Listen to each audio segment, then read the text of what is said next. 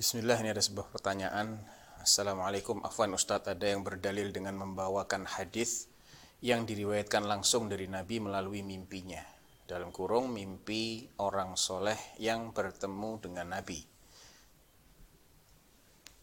Dap, uh, dapat berdalil dengan menggunakan hadis mimpi tersebut. Jadi maksudnya uh, hadis yang menyebutkan bahwa barang siapa melihatku dalam mimpinya maka dia benar-benar melihatku karena setan tidak bisa menyerupaiku. Itu hadisnya dijadikan dalil bahwa apa yang atau pesan-pesan yang disampaikan oleh Nabi apabila ada seseorang yang bermimpi bertemu dengan Nabi itu menjadi dalil dalam agama. Jadi berangkat dari hadis itu berarti orang yang bermimpi ketemu dengan Nabi kemudian Nabi memerintahkan dia untuk melakukan sesuatu, mengajarkan sesuatu atau melarang sesuatu maka itu menjadi dalil. Walaupun tidak ada dalilnya dari hadis ataupun dari Al-Qur'an ataupun dari ijma. Ya, jawabannya itu keliru ya.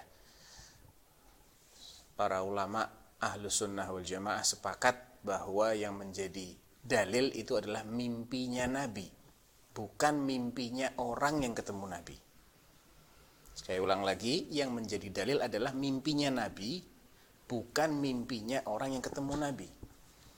Karena apalagi kalau orang ini adalah orang yang tidak pernah berjumpa dengan Nabi di masa hidupnya. ya, dia nggak pernah berjumpa dengan Nabi di masa hidupnya bagaimana kita bisa percaya bahwa orang atau sosok yang dilihatnya dalam mimpinya itu adalah benar-benar Nabi. Ya. Sedangkan kita hanya melihat ciri-ciri Nabi dari teks, dari tulisan.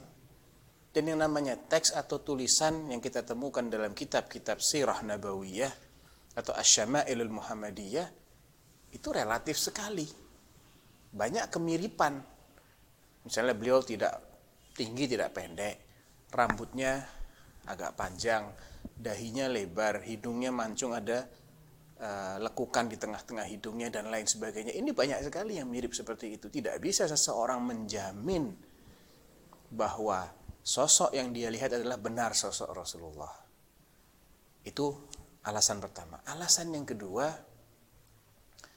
syariat Islam ini sudah sempurna dan itu sempurna saat Nabi masih hidup.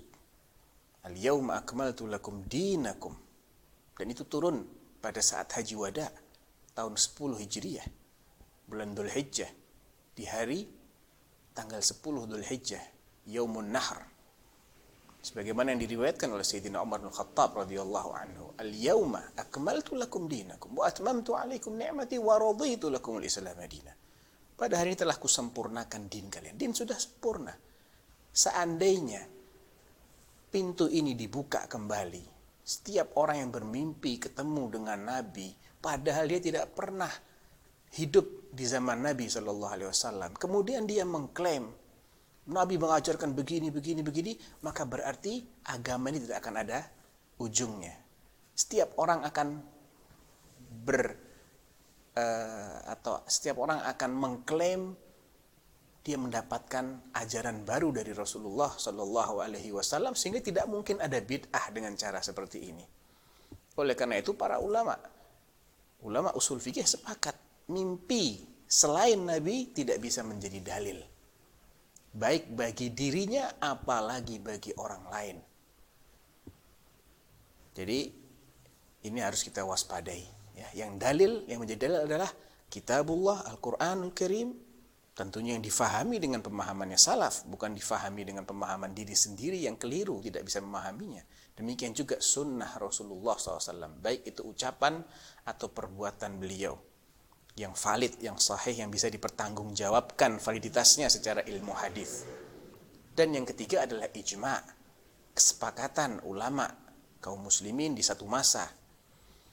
Yang keempat, menurut jumhur ulama adalah kias yang sahih, kias yang memenuhi syarat-syarat dan rukun-rukunnya. Selain itu tidak ada yang menjadi dalil yang disepakati sebagai dalil. Kalaupun ada, maka tidak menyebutkan mimpi sama sekali. Contohnya al-istihsan ya atau al-istislah atau al-masalih al-mursalah qaul sahabi ya kemudian al-bara'ah al-asliyah dan lain sebagainya. Tidak ada satupun yang menyebutkan mimpi sebagai sumber hukum dalam Islam. Sama sekali tidak dikenal. Ini hanya dikenal di kalangan ahli bid'ah, orang-orang sufi yang memang mereka ingin menyembunyikan bid'ah mereka dengan cara-cara seperti ini karena mereka tahu kalau mereka mengklaim Nabi mengatakan begini tidak dalam mimpi ahlu sunnah akan dengan mudah menyingkap kebatilan mereka dengan mengatakan mana hadisnya mana sanatnya ketika diteliti sanatnya ketahuan ada orang-orang yang majhul yang tidak dikenal otomatis akan ditolak tapi ketika mereka memangkas metodologi ilmiah ini dengan mengklaim langsung ketemu Nabi dalam mimpi, siapa yang akan bisa memverifikasi? Siapa yang akan bisa memastikan atau meneliti sanatnya? Sehingga kalau ini diterima maka akan sangat berbahaya sekali. Semua orang bisa berdusta atas nama Nabi Shallallahu Alaihi Wasallam. Oleh karena itu dalam hadis yang saya nukil tadi, man ra'ani faqat man ra'ani fil manami faqat ra'ani fa inna syaitana la yatamatsalu bi. Hadis itu diucapkan dengan hadis lain yang menyertainya yaitu waman kadzaba alayya muta'ammidan falyatabawa maq'adahu minan nar. Dan ini ini ditujukan kepada sahabat Nabi Shallallahu alaihi wasallam. Karena yang bisa memastikan yang dilihat adalah Rasulullah hanyalah para sahabat. Adapun selain para sahabat tidak bisa memastikan. Nah,